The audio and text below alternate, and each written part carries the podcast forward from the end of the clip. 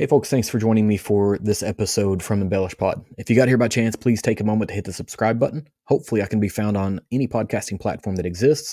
If you can't find me on a platform, send me an email at embellishpod@gmail.com and I'll get that taken care of.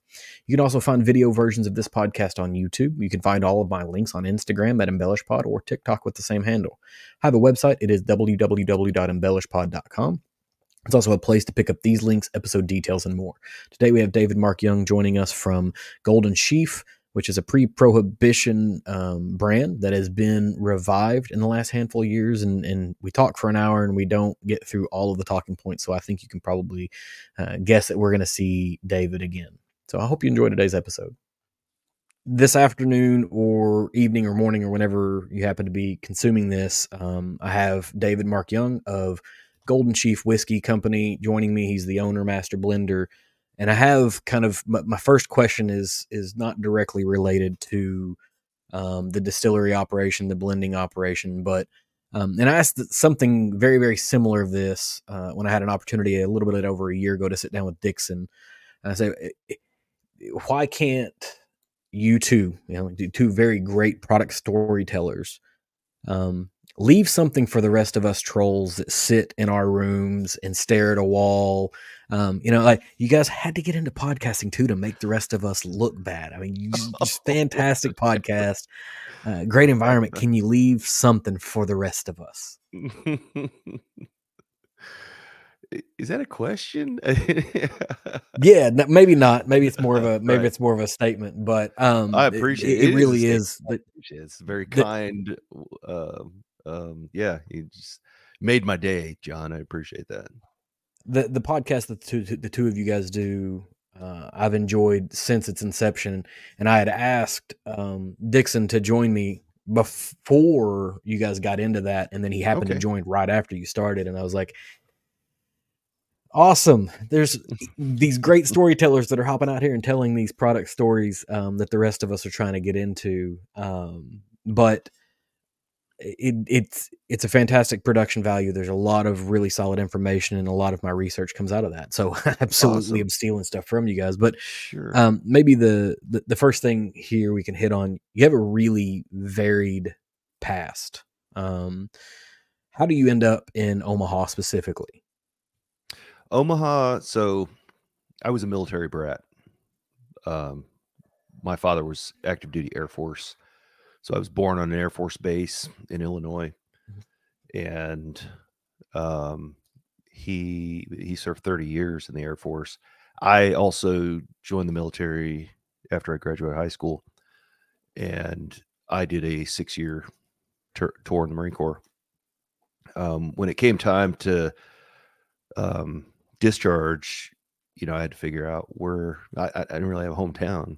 And at the time, my folks had recently transferred from Europe. My father was stationed in Germany, had moved to Offutt Air Force Base in Bellevue, Nebraska. So I decided to go back to Illinois. Was fortunate enough to qualify for the Veterans Fund Scholarship. So I went to Southern Illinois University, finished college, graduated, and then again reevaluated where am I going to settle down. I had a lot of options. I was in the IT field or IT security, and chose to go. I took actually a lower paying job to be closer to family, and that's ultimately what brought me here originally. Having moved around as a kid a lot, I started to get a little stir crazy about year 3, year 4, and but dug in even deeper. It's been a great place to raise children. My children are adults now, and so yeah, that's how I landed here. I've been here ever since. And the world is absolutely flat at this point. And I did come across your educational background at SIU, which was where I had planned to go to college starting in 98. And so we were like this close to overlapping. Right. I ended up not there. But you have been through a lot of different career transformations, and the most recent one being this idea of being a whiskey brand, whiskey distillery, whiskey, whatever owner. Yeah. How do you get to that point? Like through all of the things that you've done, how you're like, yep, whiskey's it now. Right. Luck, fate, chance. I think I'm very fortunate to be able to do what I do because I've had a lot of hobbies in my lifetime, you know, hunting, shooting, you know, different elements there, outdoors, hiking, archery, collecting various things, you know, various sports. I've been I was not competitive, but I ran marathons for years and years and years, you know, did 30 some marathons. And when I get into something, I get into something. And so whiskey kind of became a hobby about, while I was in college, actually, I think maybe a little bit while I was in the Marine Corps, a little different kind of consumption at that, stage. But then, you know, I start to settle down, got a family, a big boy job, and, you know, can afford, some of the finer things and, you know, there's this allure, this whiskey lifestyle. And I was always drawn to that. It was a hobby, you know, so it kind of started with, you know, having a few bottles, you know, that maybe just had some age statement on them, mostly Scotch because of the, you know, the more mature expressions they have and older age statements, you know, and dabbled in some of the international stuff, but there was always bourbon kind of on the back shelf, you know, and that collection started to grow. And then eventually I don't know if it was just, at some point it became front and center, just fell in love with bourbon. And I had decided I wanted to focus on bourbon and learn bourbon and master it, you know, to some level, which I'm sure some people think, oh, you just want to drink a lot.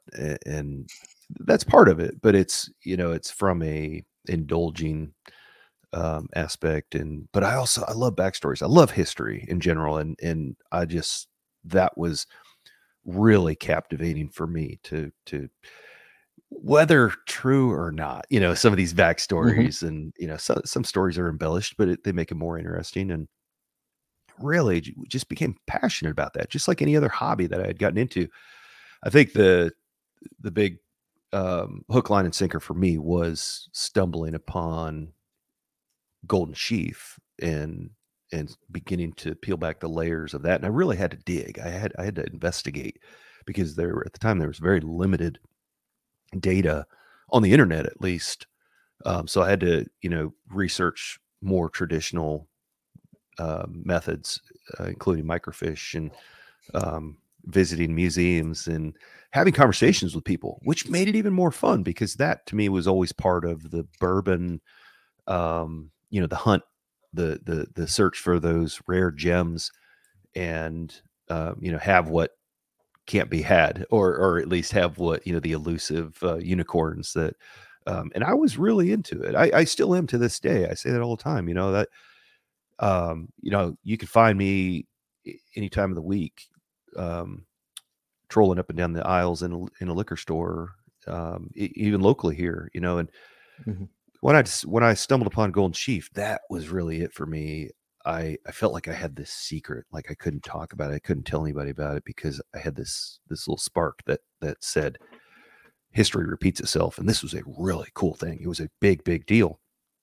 You could revive this. Like this could be your thing, you know, and it was such a cool little, and I've had tons of little imagination, you know, dreams, fantasies, but this one started to actually come together, you know, and it and I can go back, it wasn't that long ago, I can go back to the time when I, you know, kind of had Golden Sheaf in the palm of my hands, if you will, and had made some progress in unearthing some of the facts, and then even pulled some, you know had some legal folks dig into the history of it and the research the reality of owning and reviving or taking ownership of something like that, recreating it. And I remember that at that point thinking this could be a reality. This could actually come to fruition.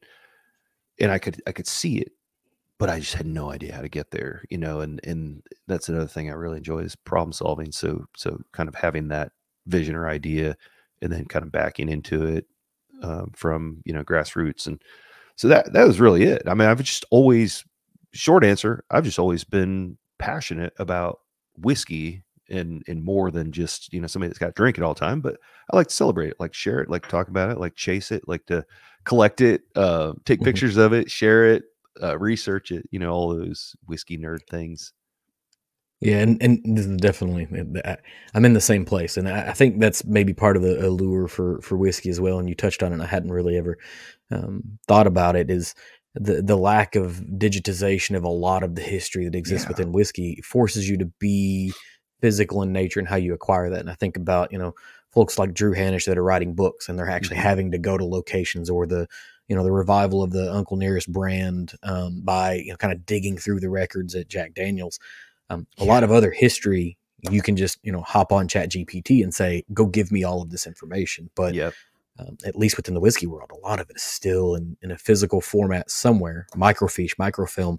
Yeah. I chuckled a little bit at that. My mom was huge into Ancestry whenever I was a kid, and that was it. And so I spent a lot of time twisting the handle on a microfilm reader trying to understand that. And I didn't care about Ancestry, but the dig for it seemed interesting. And you know, history is never 100% accurate. There's always some degree of embellishment, right? Because that's what makes it interesting, you know, unless it's recorded on camera. And even if it's recorded on camera, you still don't get the before and the after, and, whatever. And I've always said, you know, if you want, there are three sides to every story. There's your side, there's my side, and there's the truth. And it's somewhere in between those two things is where it normally lives. But Golden Sheaf has a really long history. And you sort of touched on that, you know, going back into the mid 1800s in Omaha, Nebraska, which is a whole other thing, right? Because we talk about whiskey in the United States, it's always Kentucky or Virginia or Maryland or what, you know, like where we're in kind of the cradle of settling in the United States. But you're reviving a very storied brand that's more in the central part of the country. What is it? How does it feel to be a part of the resurrection of this type of a thing? I love it. It's a dream come true. It really is. You know, I wanted, initially it was an idea, you know, kind of plant the seed and then kind of, you know, just create a path and start to venture down that path. And there have been, I guess, you know, one thing is it's been extremely busy. It's been a lot. And I find myself just kind of jumping from thing to thing. And, you know, that's how I spend my time. But I've every once in a while, I will stop and, you know, stumble upon something, some accolade or, you know, a medal or an article, or, you know, it's only been a handful of years, but it reminds me that I need to stop and smell the roses, you know, and truly appreciate, because literally when it first started, it was, wow, this is starting to come together. That, you know, here's the label. I remember hand drawing the label and putting it in a bottle, and it just sat there, and I would look at it every day. And then once I received the first label, the actual label, it was a moment, you know, it was, wow, this is happening. And then, you know, all of the milestones along the way, actually, you know, achieving, being able to sell a bottle retail in that first sale.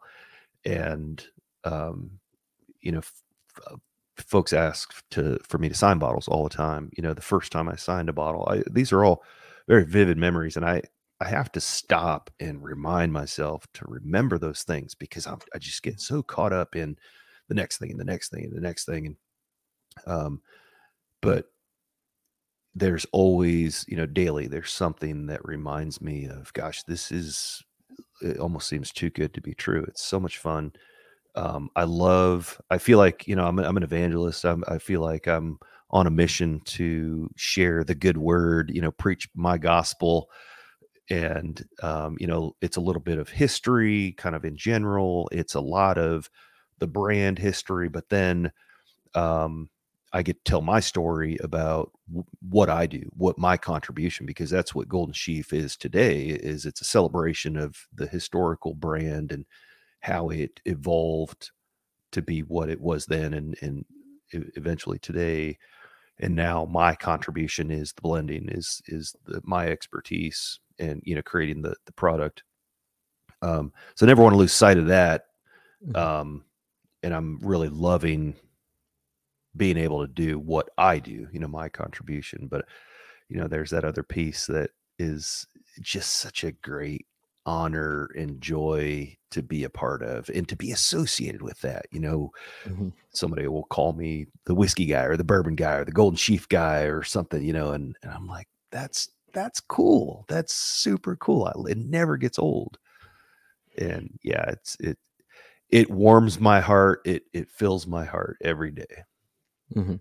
And it feels like a place where, and maybe you suffer from this, maybe you don't, where occasionally you might let, imposter syndrome creep in where somebody's like, oh, there's the whiskey guy. And you're like, am I really the whiskey guy? But you're like, yeah, no, I am, you know, and you've gained that. And, I've heard someone say before, a great way to become a millionaire as a whiskey brand owner is to start with $1 billion, right? In starting up a brand is costly. There's a lot of logistics to it. Is there anything about it that is surprising to you? You know, if you look back at where you began to now, is there something you're like, if I'd have known this, I might not have made this leap? I've never said that. That's interesting you say that because, we had Jonathan Crocker with Frank August on Dixon. I had him on the Blending Bourbon podcast a few weeks ago. And Jonathan made that statement. He said, man, if I was shocked when he said that. I thought, first of all, wow, you're pretty fucking brave to admit that.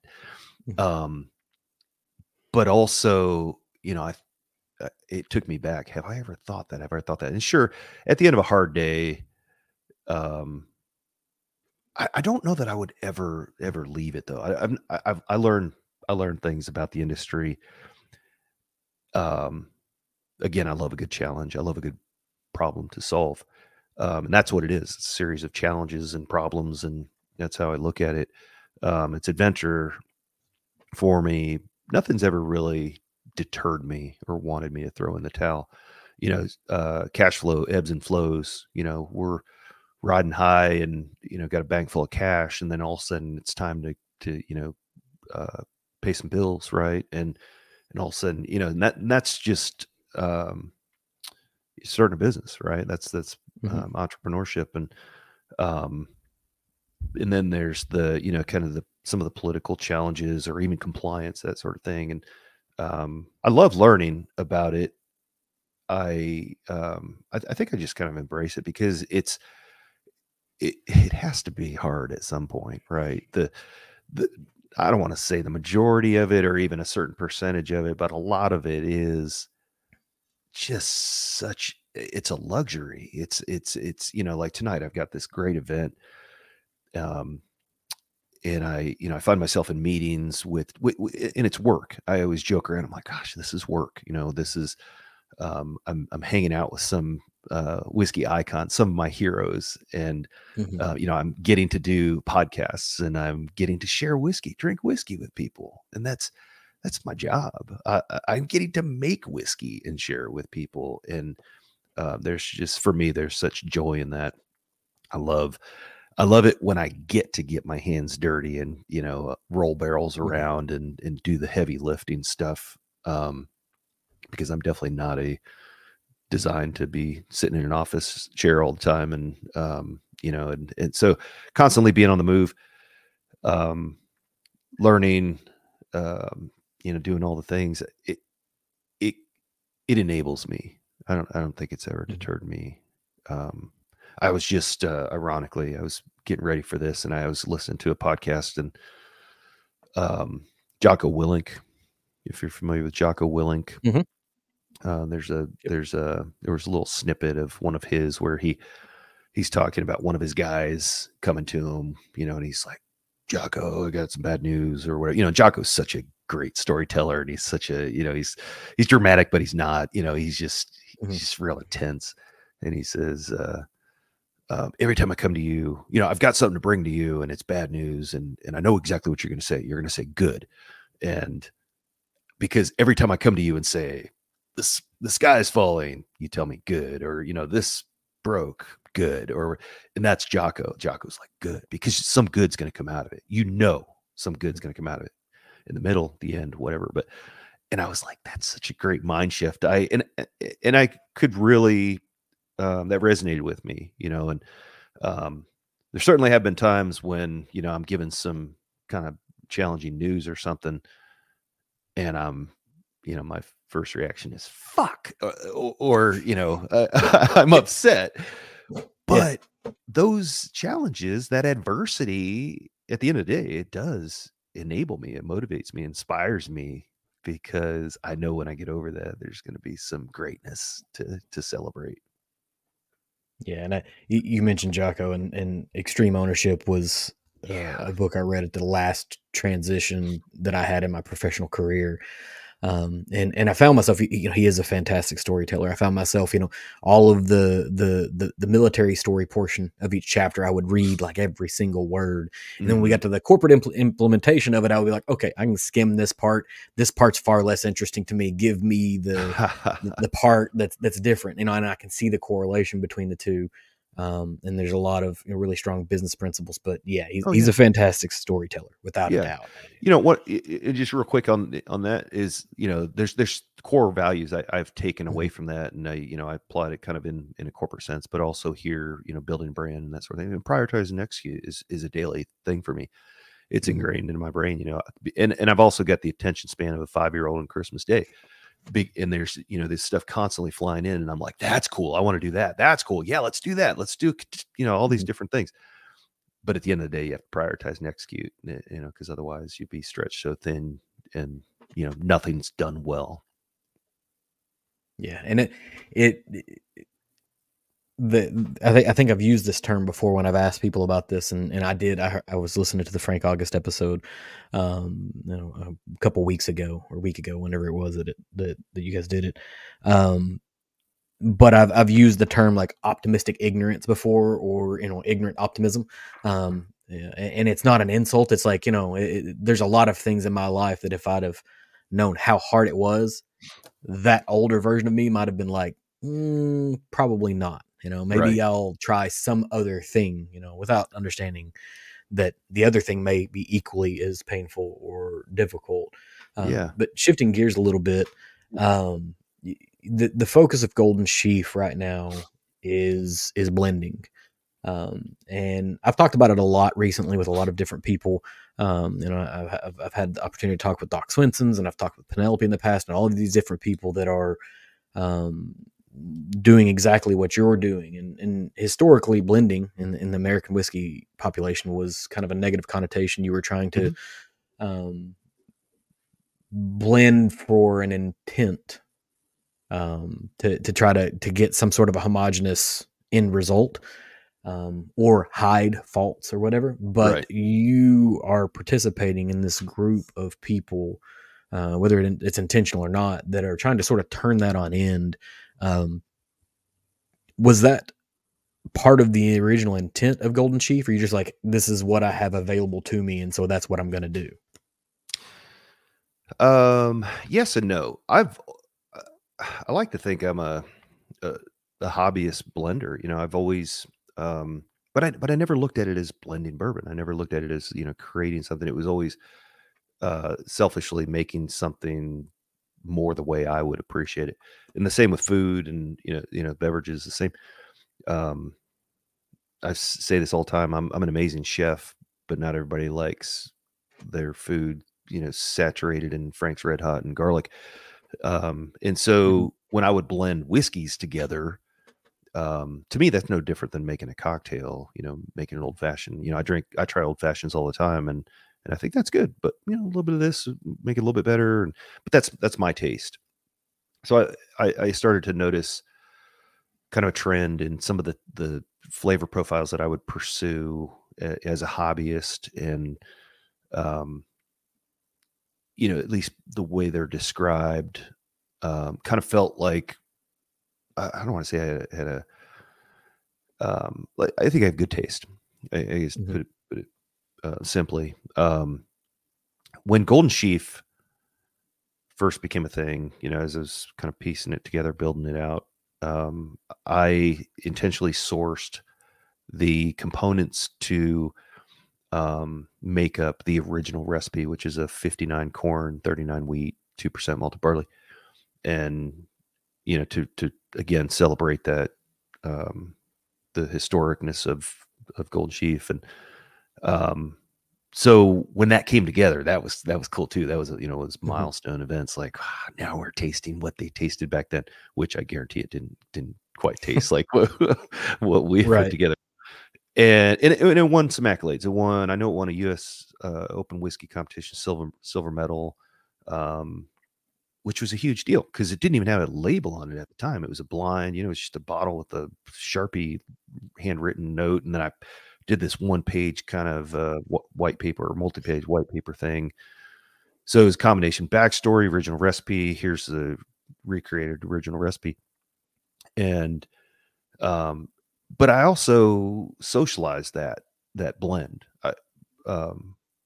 quite a bit to the point where I was questioning how much, product we're going to be able to yield here. Right. But when the proofing to me was, I think that was the sticking point where I'm actually blending stuff. So I'm creating, recreating something. I've got some plans or a design, that I'm following a recipe, but the proof was up in the air. Was it 100 proof? Was it below? There was just no real way to tell the original recipe, at least from what I've yet to uncover anything like that. I'm assuming it was 100 proof, but I started with cask strength, and it was 129, I believe, once the blend was performed. And it ended up being a 7-year blend. So I started at 129, and I spent days and weeks on this. It was about a month and a half on this thing. I would proof it to, and I'm using a manual hydrometer, and so I'm like, droplets of water in this little sample that I have. And I taste it, and I'm like, I can't really taste the difference. Let me drop it down to, 115. But then I, kind of honed in between 100 and 120. Okay, cool. And I just kept closing in. I tasted a little higher proof, and I couldn't pinpoint what the best was. That was ultimately the basis for my process today, and how I come up with what I call the appropriate proof for each blend. I just kept tinkering with it, and all of a sudden we land at 103, and here we are, original recipe. Get that in the bottle on the shelf, and from there it was okay, now we've got this stuff, let's see what else we can do. And I really started to just blending was a constant thing for me. I can't wait to get back to it once I've got my lab kind of built out. I've got a lab now, but, I've got some other equipment and whatnot, but I never imagine. So get back on track. We put batch 1 out, and that was supposed to be it, right? I hadn't thought beyond what Golden Sheaf looked like. It was just going to be a revival of the original brand, original recipe. Put it out. COVID hits.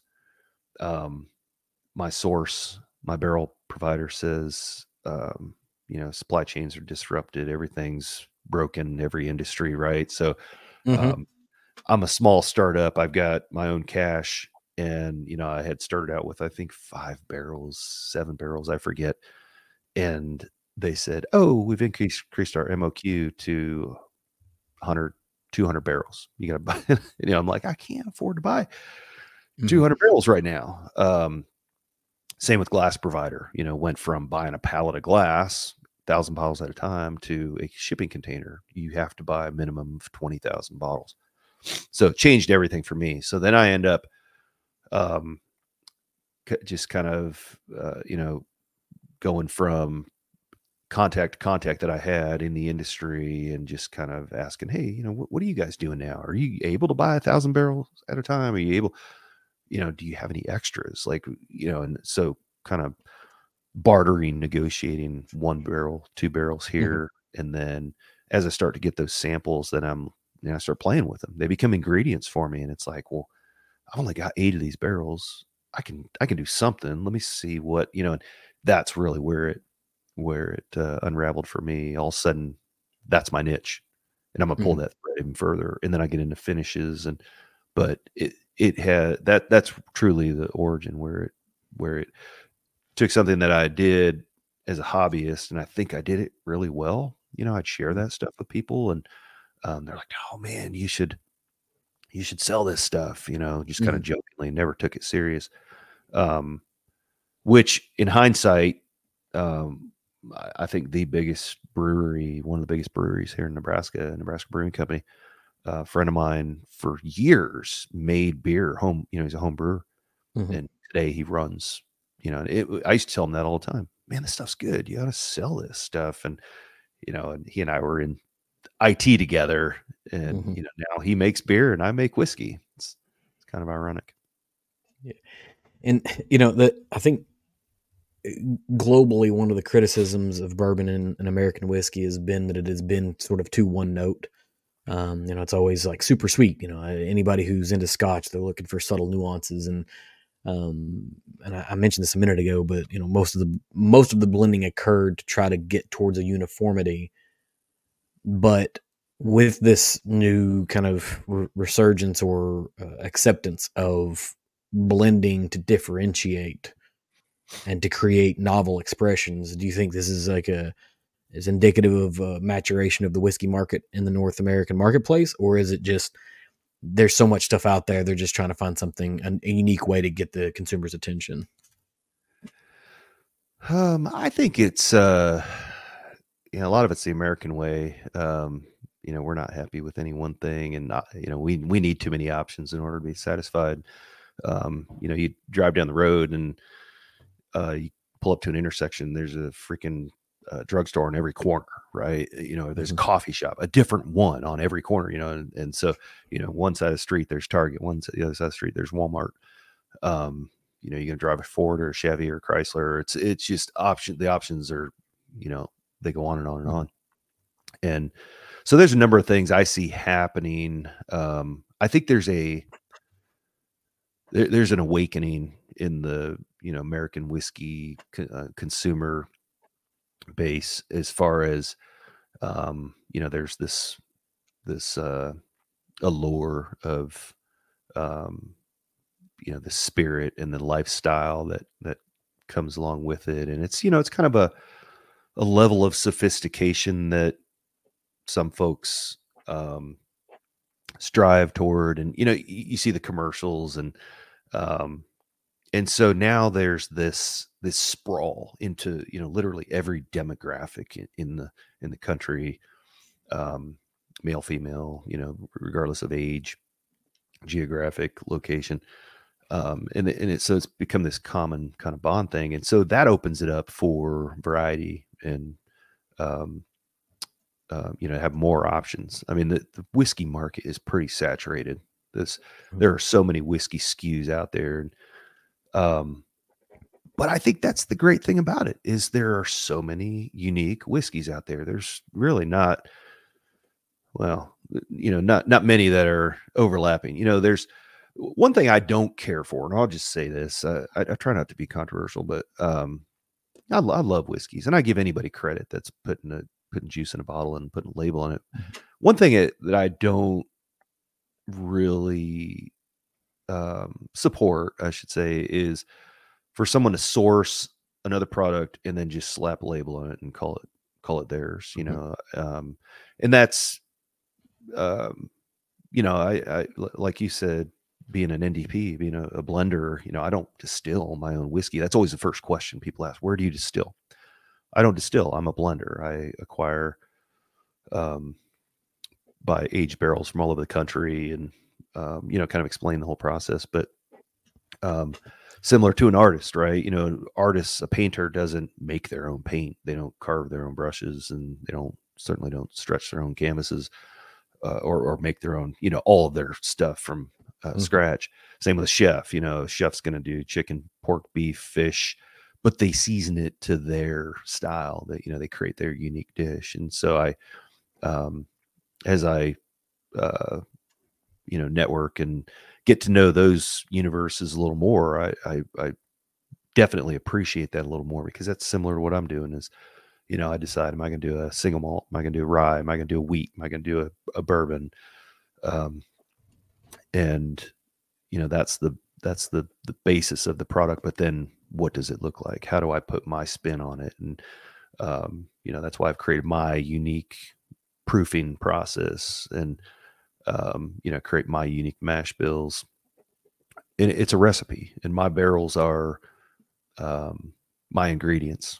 You know, once I decide what that foundational, product is going to be. And then I, try to get creative, you know, even take it and finish it in something. And, sometimes there's even blending after that, but, yeah, it's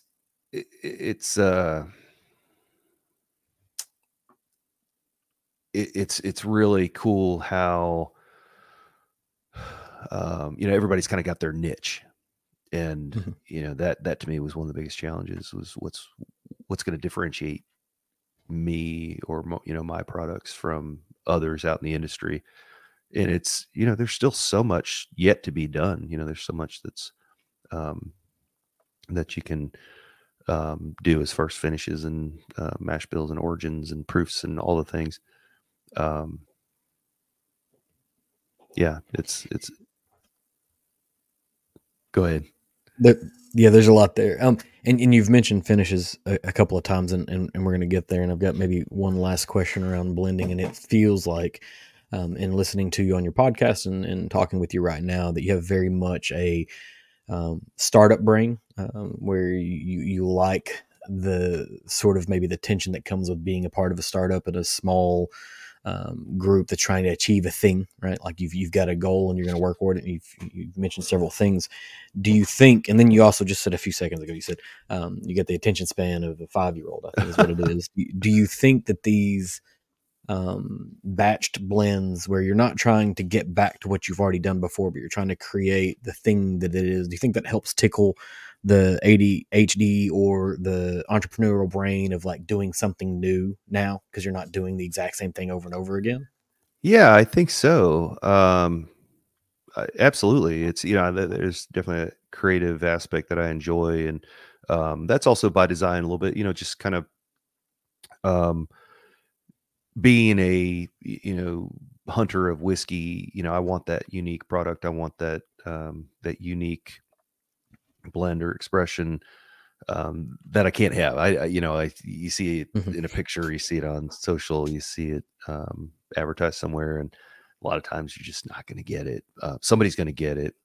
But it's elusive, it's unicorn. And so, that's part of the model. Absolutely, is to be able to sustain us. You know, I could very easily, and I am actually, I'm working on a product right now. It's going to be a constant. It's going to be, you know, lower price point, and be, readily available and, in larger volumes. It's a good product. It's actually the original recipe again. It's coming back, and, it was that good, that I've got the confidence that it'll be something that people will want on a regular basis. And then, you know, we'll continue to, you know, be creative and put those new things out there. So yeah, absolutely. I love that. I don't know that I could just, you know, just make the same widget over and over and over and be satisfied with, you know, there would be something that would come along and, distract me from that for sure. Yeah. And so kind of shifting gears a little bit. You've mentioned finishes and you do, finished whiskeys. And I think I've seen you've done a maple syrup, you've done a barley wine, you've done a port. How do you identify the finishes that you want to explore? Because we're in a world right now where there's an almost infinite number of different finishes that people are chasing down. And some of them seem real and some of them don't seem so real. You know, somebody says, hey, I'm doing a cherry cordial finish. I'm like, that doesn't sound like anything unless you blended three or four things together to get there. Right. Right. How are you identifying what you want to do with finishing? That's a great question. You know, there's stuff that works in the industry, so you kind of want to follow suit, or pretty much everything I've put out to date has been done. Everything I've put out has been done. So it's great to have that, you know, when I decided to do a maple syrup cask finish, I went and bought every maple syrup cask finish whiskey I could find. And, you know, that was my, my starting point. I wanted to make something better. You know, I had a good reference point. Again, going back to, you know, what I've always done, I'll try something and think, how could that be better? And so that was a great way to learn, you know, and also study those and, you know, a lot of more smaller brands, but some of them were, some of the bigger brands and you know, see what people liked and then be able to improve that. So some of it's also just personal preference, you know, what I like, what I think works, and how can I get creative? So I've been talking about this thing for, I feel like forever, but it hasn't been that long, but it's a rye finished in, it's a rye blend that I put together that I was really proud of. I had some unique older corn whiskey in it, which I call my miracle juice. I put a drop of that in every batch I do. Just no, it's I found this great source of this. It's a corn bourbon, a heavy corn bourbon. Mm-hmm. And it's just very bold, and it seems to resonate with it, anything I blend it with. It's almost like the, you know, if you're editing photos on your iPhone and there's that button that you just hit it just enhances it. You know, it's like, yep. Oh, that's a good picture. Boop, now it's better. Well, I feel like that's what it is. You know, I just hit that little button or put that little drop in there. But I love this. Rye blend. It's very high rye, which is it was good. It was a solid blend, but then finished in a white port cask, so a sweet white wine. It's amazing. It's incredible, and it's going to be something else when it gets into the bottle. And I'm waiting. I'm saving it for my own bottling operation that we're wrapping up. We've construction wise, we pretty much got that in place. We're just waiting on a few compliance licensing things to be able to get that. But I do have a partnership with Bardstown Bourbon Company, and that's where that barrel is right now. So I've been really holding back from pulling the trigger, just having it bottled down there. I want to bottle it myself. I want to have that pride of ownership because it's such a solid juice. But that was kind of on a whim. You know, I had tried a sauterne finish Scotch, which I'm trying to get into Scotches. Mm-hmm. That's where I started. That's where I cut my teeth, and I thought I loved them until I got into bourbons, and then I decided to focus on bourbons for a long, long time, and love bourbons. And now I'm trying to, you know, focus on making bourbons, but I'm also getting out of the bounds there and trying other things. So I try this sauterne, you know, it's French sweet white wine finish. And I thought that's good, except for the Scotch overtones. You could kind of round that off a little bit. So then I kind of went down that path of sourcing some sweet white wine finish or barrels. Still working on sauterne. I'd love to experiment with that. And I'm also, you know, I'm in an experimental phase right now. And the thing about that though, is it's not, you know, I'm not sitting on mountains of cash to be able to just, you know, throw these different things around and experiment. I'm trying to create some good stuff and put it out there. So the whole barley wine cask finish thing, that was an experiment. It was, ended up being from a brewery they had a 10-year, a former 10-year-old Eagle Rare barrel that they had sourced, and then they put barley wine in it for 14 months, and they make an exceptional barley wine. Very, very good. And so they literally, the day that they dumped that, it was Jukes Ale Works, by the way. I give them a little plug. Just talking with Kyle yesterday, Kyle Jukes. Once they dumped that barley wine, I thought, this is exciting. It's going to work, right? This is, I'm going to take this amazing, you know, the seasoned barrel, the history of it, you know, it makes for a more interesting backstory. Took it down to the shop that day, filled it up full of bourbon, you know, just, I think I watched it for a couple minutes, you know, expecting something magical to happen. And, a couple days later, tried it. And, a couple weeks later, tried it. And, sat on this thing for months, and it the magic didn't happen. Mm-hmm. It wasn't bad, but it was not so instant blending component, right? It's that's how that became a blend of a maple syrup cask finish and a barley wine cask finish, and the two of them together, I think it's actually one of my favorites these days. I've been sampling it a lot lately, and I've had a lot of requests for it, and we're getting down to the final few bottles left in that batch, and people are starting to get, it's cool. Typically when something dries up, you know, it's gone. That's when it becomes more popular. You don't have any of it left. At least for me, you know, being smaller batch. And, so it's, yeah, it's kind of, some of them are just, I probably will never do an Ambarana finish. Not my favorite. Everybody that's done it, good, you know, kudos to them. They've done a good job. I think Penelope was probably my favorite with the honey barrel Ambarana. But you know, similar to what's the there's another one that Peerless did, a finish absinthe. Yeah, they did a rye and absinthe. Did you try that one? Like, absinthe is one of those things that I want to like craft absinthe, because I want to like craft distillers. Like, I want to be,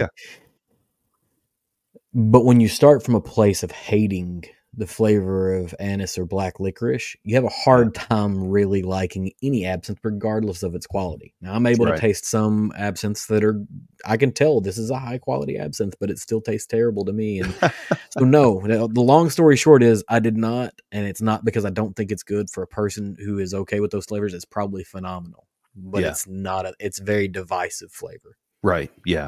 Yeah. It wasn't my favorite. I'll just say that. I love Peerless. They do some amazing things. And so I turned down the opportunity to buy that bottle multiple times. And I kept kicking myself for because it's so unique, you know, and I thought, God, good for them for pushing the boundaries, and, you know, it must be good. If they committed to put it in a bottle, it must be good. So I actually was, where was I? Was at a little place in Bardstown. They had it on the shelf, and I said, yeah, let's try that. I always try to try something new if I have the chance. And poured a neat pour, and, you know, tried it. And I immediately kind of cringed. And the bartender says, it's not your jam, huh? And I said, hey, I'll give it a minute. You know, let me sip on this. Let it sink in. And no, it didn't work for me. And, and he comes over and he says, I can repurpose that if you like. And I, sure, do what you want. And he turned it into a Sazerac, a little cocktail. And it was amazing. It was great. Yeah, that makes sense. That was probably phenomenal. It was very good. And you mentioned Sauternes, and I've had a couple of bourbons that were finished in Sauternes, and it's really easy for it to get buried. But you also touched point on that you are sitting on a white port, and I think you're probably the fourth or fifth brand that I've talked to that has a white port potentially happening in 2024. Okay. It feels like 24 is the year of the white port. I'm excited for it. It was on my list of questions to ask you, not because other people are doing it, because I noticed, you know, with your other port, you partnered with, a Nebraska specific, winery, James Arthur Vineyards. Yep. And when I go look at their wines, I see they have a white port as well. So is your white port their white port, or is it, you just it got a different? Okay. Yeah. That was where I was heading, because it seems like all of your partnerships for finishing, maybe not all of them, but some of them are very hyper-local, very regional to you? Most of them, yeah. I love collaborating with local. James Arthur has always been, I've been familiar with them and long before I got into this, and, you know, was a fan of their products and their experience. They've got a beautiful vineyard, beautiful winery, great people. So then when I did this, you know, I thought, gosh, who better, to initially reach out to. So we did the pour, you know, and it's interesting, we're Americans, bourbon's ours, right? Don't mess with our bourbon. You try to make bourbon, we will take over your country, hostile takeover. Very passionate about it. Keep that close to the chest. It and you would imagine we would respect, you know, others that have the same, like, you know, Scotch made in Scotland, you know, port is supposed to be made in Portugal. And so, you know, I've had people call that out, you know, well, how the heck you get a port, you know, where'd you get your port barrels from? Did you bring them all the way over from Portugal? No, they came from, down the road and, you know, outside of Lincoln, Nebraska. Well, can they make a port? And so they call it a, I've got a bottle. Yeah. Got a bottle right here. It's called, that's probably backwards, but they call it a Trapasti port, which sounds very fancy, right? And you know, that's, you know, people see that and they're like, Trapasti. That's in the Tropast region of the Upper Peninsula. I assumed it was like a monastery when I first read the word Trapasti. I was like, that feels like a monastery where they're making port. Like there's a bunch of monks walking around, not talking to each other, making port, and you got those barrels. And then when I dug in, I was like, oh, this is a local thing, but I didn't look at the why of it. So I'll let you finish. Yeah. So I heard this podcast. It was maybe a year ago, and they featured Golden Sheaf on there, and they were talking about this. I guess it wasn't quite a year ago, but we had won. I think we won a double platinum for that expression, and they're talking about this, and they're like, "Yeah, they really built it up." And the Trapasti, are you familiar with that? And one of the guys says, "Oh yeah, that's you know, elusive. You know, that's the unicorns of all ports, and the, you know, the Mecca, the motherland," you know, and they're building it up. And I had the chance to actually be on that podcast about 6 months later, and they wanted me to tell a story, and I'm like, oh God, how do I tell them this without making them feel like idiots? Because they totally made that story up. And when I told them Trapasti is, it's a port backwards, they were shocked. So if you spell it backwards, it just spells out it's a port, and you know, which is kind of a funny story. But sorry to the Portuguese for stealing that. Or I didn't steal it, but yeah, the United States did. We'll just own that as citizenry of this nation. Yeah, you know, come at me, bro. we like to steal the things, and you know, I guess technically, if they're saying it's one of the hardest to find, that is very true, right? Because if you go look for Trapastis, there's only maybe like 2 or 3 brands that make one. And so if all you did was a 15-second Google search, that's probably what you came up with. Like, oh, there's not many people making this. This is very elusive. Yeah, very elusive. Rare doesn't always mean good, right? As well. And not to say that theirs is bad, but I'm saying just because you only find 3, maybe it's kind of like absinthe finished rye. Maybe only one person's making it because that's the entire market is one person. And that's the thing is these guys make, so I was fortunate enough to get a number of bottles and actually went out for their release, and it's good. It's I forget, 12 or 14 years old. It's just a really good, I appreciate a good port. So yeah, it pays homage to that tradition of that port style wine. But aside from that, you know, a lot of the others are local. I do have a number of things in the barrels now finishing, and we'll see how they turn out. I don't want to put some false hope out there about what they. I am working on a cigar blend, which is a variety of things. And if you kind of follow cigar blends and what's traditionally, you know, traditional components of that. There is some traditional, there's some non-traditional that I think work well with cigars. But yeah, I've started to, you know, with the help of folks like Midwest Barrel Company, if you're familiar with them, Ben and Jess Lowe, they recently moved the operation to Louisville, Kentucky. But they were actually based here in Nebraska up until last year. And so they do a great job of sourcing and disseminating international barrels of all style, shape, type. Yeah, it's they got a great operation. So, and you can feel free to tell me you can't answer this, but staying in the finishing category, I notice, you know, you Glacial Till Cider House just releases cider that was finished in y'all's barrel. Yeah. Are you bringing that barrel back to then subsequently attempt to finish, or is that a no, or is that a, I'm not going to answer that question.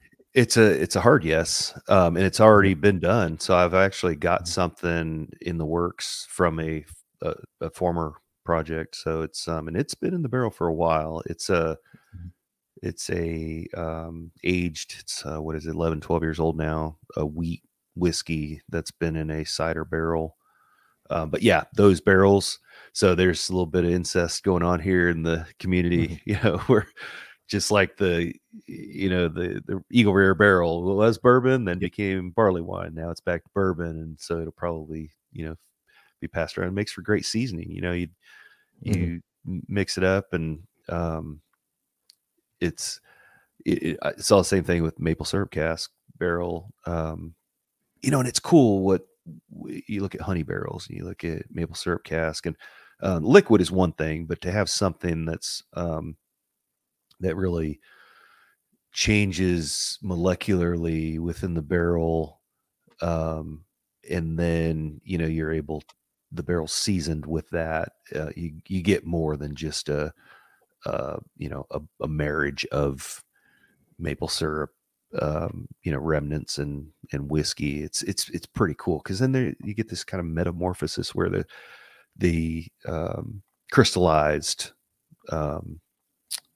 sugars are in the porous parts of the barrel.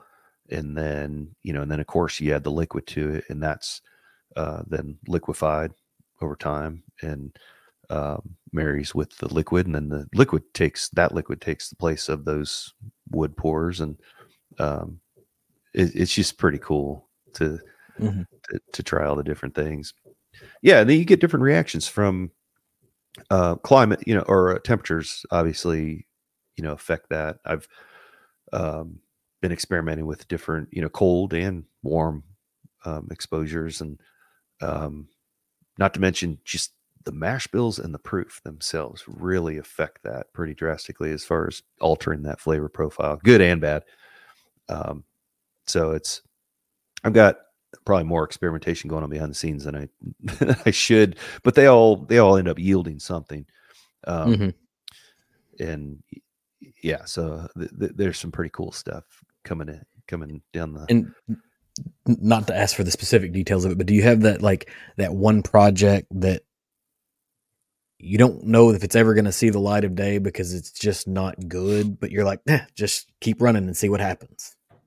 Yeah, I think my what's it called, signature, I've got this reserve signature series that I'm working on, and it's it does a couple things brand wise. It highlights the new era of Golden Sheaf and, you know, the true luxury aspect of our brand, and this is my my baby project. You know, I've really spent a lot of time doing this, and I'll kind of tweak the blend here and there. So I started down the path of sourcing some really, really aged product, and then, you know, decided I got to back off. It's not going to be, you know, a bunch of 20 plus year products, components put together. It's got to have some younger stuff. And, you know, and this is where experimentation really pays off, and understanding truly blending, you know, and how to, I grade all my products, all my blends on, you know, the heat, the balance of the heat and flavor, the flavor itself, the complexity of, the blend, you know, and just flavor in and of itself. So I'm looking for maximum flavor, I'm looking for the balance of heat and flavor, and, you know, to the point to where the heat, accentuates the flavor, but then maturity, the complexity, the, you know, the mouthfeel of that. And so with, I feel like with a lot of the older products, 23 years ish, with a lot of those, you get a couple of those things, but you don't get them all. And so you kind of have to complement that with some younger whiskeys. Right now it kind of bottoms out at 10 year, got a 10 year, 13 year, 17 and a 23. And I've tried to remove a component and then try, you know, it's just, it seems like it's a never ending process. Like I keep removing stuff and adding stuff. And, but I think I've revisited what I think is the final blend here enough times to where it just needs to go in the bottle, you know, and I've experts, you know, folks like Dixon or, you know, other people in the industry, they're like, if it's good, just put it in the damn bottle. Just get it going, you know? But I'm aging some of it still. I want to age it a little bit longer. It's going in a direction, and I've tested it enough over, you know, a period of time to where I can kind of predict a path. And once I can kind of envision, you know, what I want that component to taste like because of the way that it's affecting the rest of the blend. And I'm a little bit stubborn. I'm also a little bit definitely overthink. So who knows? It may never make it into a bottle. Mm-hmm. Well, it may never make it into a commercial bottle. I mean, somebody will drink eventually, right? And we're pushing up against time, and I want to be very cognizant of that. So I'm not trying to steal anything more from you. And you mentioned in the beginning of that Golden Chief is positioned as a luxury whiskey. What is it like trying to compete in that space as a relative newcomer, right? Because a lot of brands are not exclusively luxury brands. They just have luxury offerings, but right. Golden Chief enters in and says, no, we're a luxury brand. Yeah. I still think there's a void for that. You know, it seems like there's always a new bottle or two or 10 hitting the shelf, you know, every week. And, there's some beautiful stuff out there. You know, I think my latest, loves is, Frank August. I really love that product. It's simple to the point. It's, you know, great juice, has a great theme, backstory.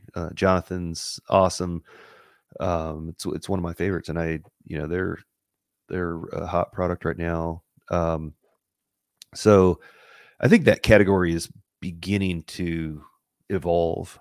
I don't think it's actually been there. You know, when you look at some of the products in the past, and or perhaps a new category is evolving, and it's above the others. And I think that's where, you know, blending comes into play. And it's not because our market is, you know, has more aged product in it. It's because we're evolving as far as the craft and being able to expertly craft whiskeys to the desires of the consumers. And that's just it. There's such a consumer base. And now there's, you know, American whiskey consumers are really spoiled with what's out there, but we always want more, and we'll continue to want more, and producers will continue to produce more. And so that, you know, opens it up for folks like me and, you know, Jonathan and other, you know, luxury brands to be able to fill that void, that space.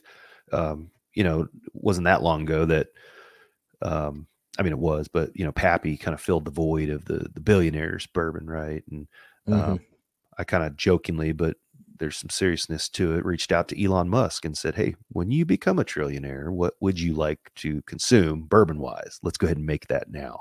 We'll have it waiting there for you. And that's a reality. You know, there will be a void, you know, that once that category is created, and then even beyond that, you know. And so it's kind of, you know, a little bit make it up as you go, because I don't feel like it exists. I mean, we started out at 7 years. That was our first age point. And then, you know, now we're upwards of 12 years old and pushing that.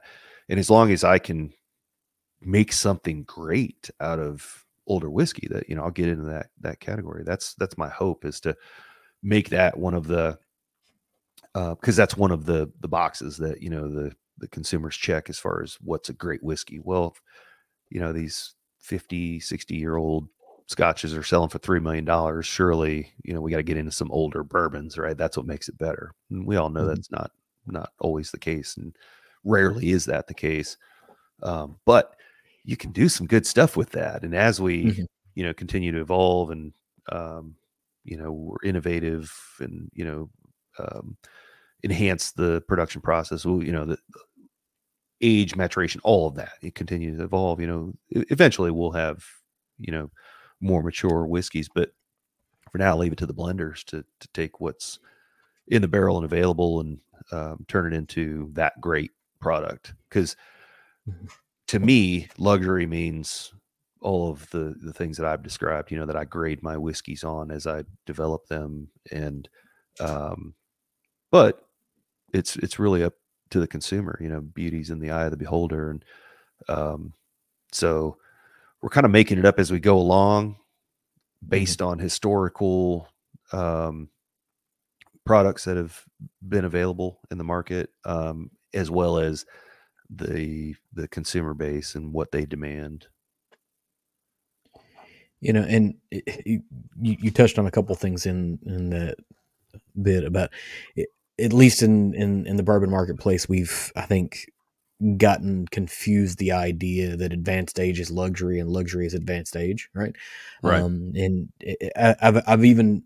I've put people in this position where I've blinded them with 3 bottles of Benchmark. Yeah. And 1 Pappy 15. Yeah. And 75% of the group, very, you know, interested in whiskey, don't like 15-year-old whiskey, right? Right. They don't. Now, there are components that exist in that advanced stage whiskey that if it becomes a part of a blend, you know, I think luxury for me starts with a mouthfeel more than anything else, right? There's a silkiness to it. There's a fullness. There's an oiliness or whatever. But a lot of people don't like the tannins that exist in wood at a high level, and that's going to come with age. And so, I'm glad that there are people, you know, in a world where everyone is pushing for more budget conscientious bourbons, which is fine. I mean, there's a lot of opportunity and there's a lot of competition in that space. But you know, I think we can go as far back to Aristotle, right, where his mindset was position yourself in a void that you think that needs to be filled. Right. Yep. And if society agrees, then they'll meet you there. And I think with brands like Frank August and like what you're doing and a handful of other folks out there, it's becoming evident that there are a group of people that are looking for something that's a little bit more than that. Now, don't get me wrong. I've got my fair share of, you know, bottom shelfers that actually live on my top shelf at home because I'll put them in blinds against people. But luxury can be a different thing, and it doesn't have to be advanced age. And I've already taken over an hour of your time, and I thoroughly appreciate it. And I've got at least 25 more questions that have been built here and that exist over here. So, we'll have to touch base again soon. Absolutely. I'd love that. The last thing, and I didn't do this up front, and I'm getting worse about this. Where can I buy Golden Chief? How can I consume your content? Yeah. I love that question. So we are in Nebraska. We're all over the state of Nebraska. I'm thrilled every time I walk into an account that I wasn't aware of, and you know, whether it's a new restaurant or liquor store, and they've got Golden Sheaf on the shelf. So, you know, without highlighting any of the main locations, you know, we're in all the liquor stores and grocery stores and, you know, big box stores, a lot of restaurants, and so Nebraska for sure. Kentucky, we're spreading like wildfire. We're in Liquor Barns, we're in Evergreen, Cox's. We are in, you know, some of the boutique stores, Blind Pig down in Bardstown. So Bardstown Bourbon Company sells us in their retail shop. We're in Justin's House of Bourbon, you know, some of those specialty stores. And so a number of Kroger's across the state. So Kentucky's a work in progress. A lot of fun down there, just spreading the gospel. And so geographically, you know, physically in those 2 states, and that's it. And that's by design. But we're on Sealbox.com, which is where you can find a lot of really good whiskeys that are, you know, limited to a handful of states or that you can't find everywhere. So sealbox.com has our standard bourbon and rye. Getting ready to restock both here really soon, within the next couple of days. I know we ran out, which is a good problem to have, but we got to get those supplies back in there. That's it for now. Sealbox, I think, delivers to 47 states in the country. But we're scaling. I mean, we're this close to getting into Missouri. We're not doing it the traditional way. We're kind of backing into it, starting with the consumers, and sips to lips is that's what works for us. I love doing tastings. I love sharing whiskey because inevitably people try the product and the proof is in the pudding. I mean, they drink it and it's good stuff. And I pride myself on that. I love that. I believe in it. But yeah, we'll continue to scale. So that's where we're at now. Yeah. And it's evident that you've got passion for what you're doing. And I said this before we started, I'm always appreciative of anybody who'll give their time, because you can't make more time.